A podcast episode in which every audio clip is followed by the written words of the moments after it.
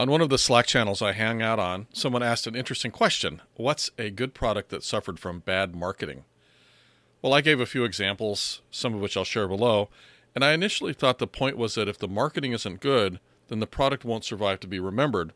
And this is definitely true. There are some exceptions. We do remember a few of the failures. This is because they come from companies who are so big that everything they release is news. But the fact is that good product and good marketing usually go together. Not always. And there's a reason for this. If the product is good because someone made good product management decisions, that is, found and articulated a problem for which people will pay for a solution, that makes it a lot more likely marketing will know that story and so can do the things to get the right prospects in the door and pitch them on the product and get them into the sales funnel. But all of this led me to think about product failures in general, and it came to me the famous first lines of Leo Tolstoy's Anna Karenina.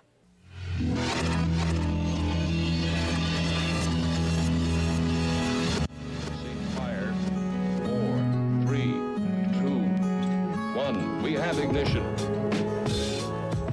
Hi, this is Nils Davis, and you're listening to All the Responsibility, None of the Authority, episode 327.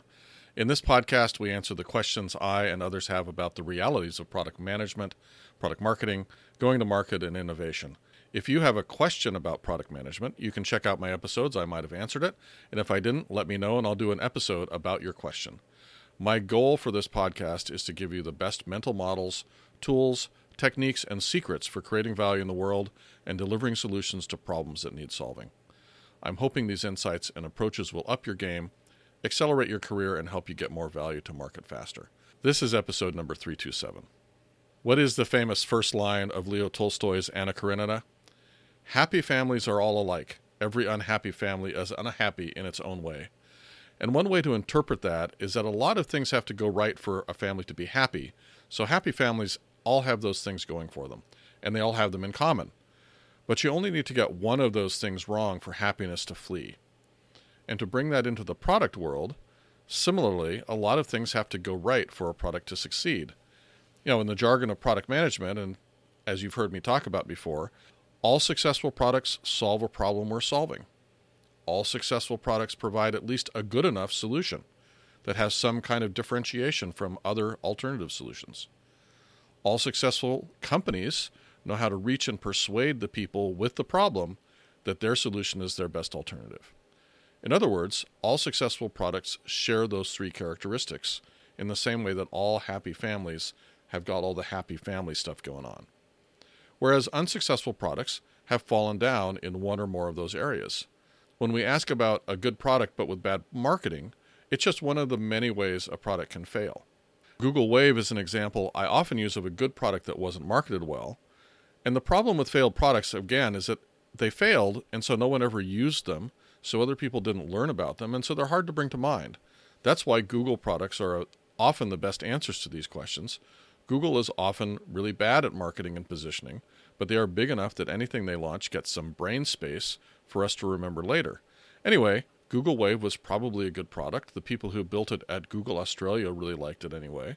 But it was marketed as a solution to every problem rather than a solution to a specific problem.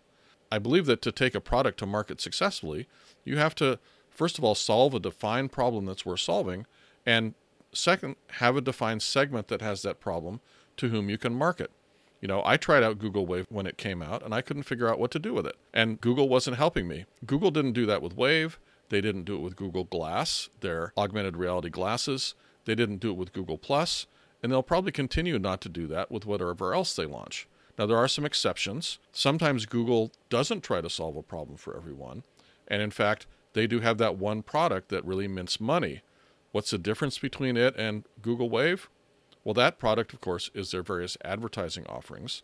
I'm just going to call it Google Ads, although there's quite a few offerings that live under that umbrella. But the key point is the following their ad product is not marketed as a solution to all problems. There's a very clearly defined segment who want to achieve a very clearly defined outcome, and Google offered them a significantly differentiated way to get that outcome. This raised their chances of winning by a lot. And of course, they had a very good solution that did what was promised for the segment with the problem. Now, if you look at any successful product, this is going to be the case.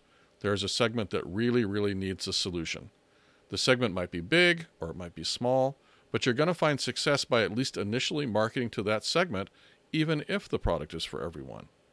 So, what about a good product that doesn't solve an urgent problem? Well, most of those fail, but every now and then there's a miracle. If you've heard of Alex Osterwalder, of the, the guy that invented the business model canvas, he talks about Nespresso. And he talks about how Nestle invented the Nespresso machine, you know, the little coffee maker with the pods, and then tried to sell it to small businesses and offices for making coffee on site. They thought they'd make money by selling the machines, and the capsules would kind of be a commodity they'd fulfill. But this did not work. Basically, the offices didn't need that solution for whatever reason. Now, according to Osterwalder, they then came up with a different business model that involved selling to consumers and using a razor and blades business model. But it wasn't really a marketing failure, it was a problem finding failure. They were trying to sell a solution to a segment that didn't have the problem, at least not one that was solved by Nespresso or not solved better than other alternatives. So, what happened, luckily for Nestle, is that they discovered there was a segment that had a problem that the Nespresso solved.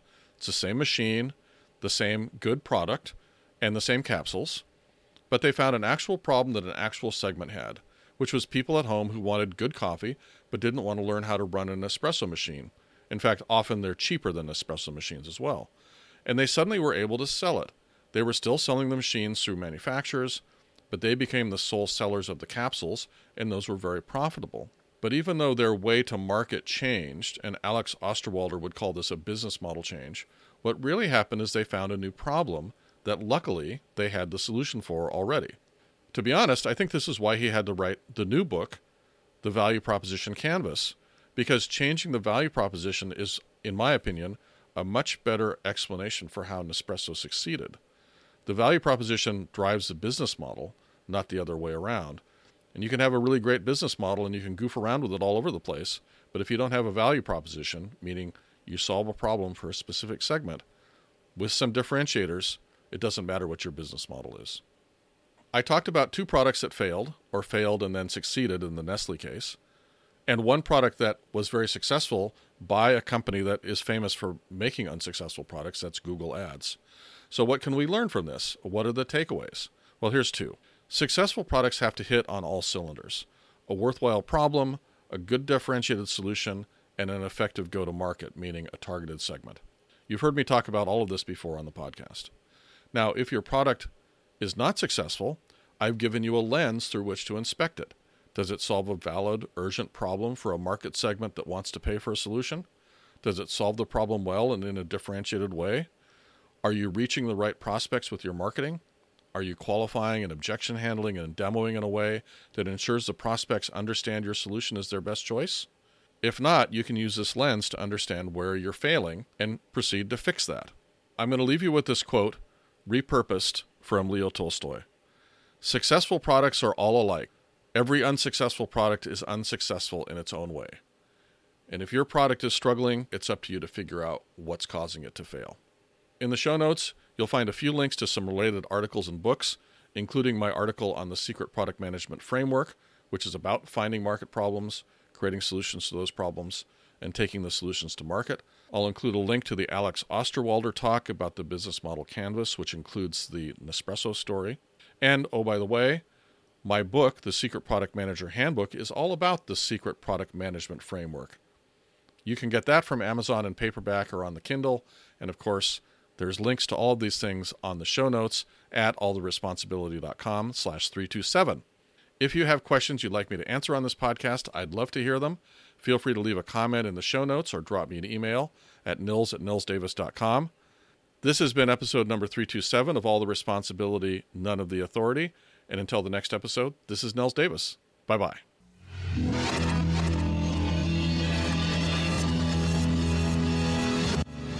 Fire. Four, three, two, one. We have ignition.